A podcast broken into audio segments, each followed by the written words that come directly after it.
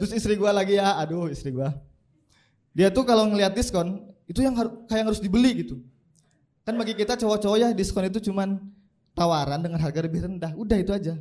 Tapi cewek gua tuh kalau ngelihat diskon harus dibeli pokoknya anjing. Gua pernah ajak dia ke mall. Ke STS sih sebenarnya. Gak, gak, gak, gak mau mau banget, gak mau mau banget. Gak mau mau banget.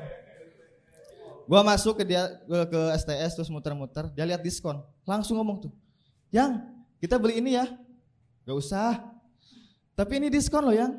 Ya tapi buat apa?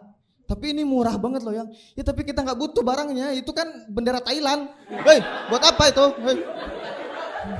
Agustusan gak kepake. Anjing buat apa? Aneh banget emang.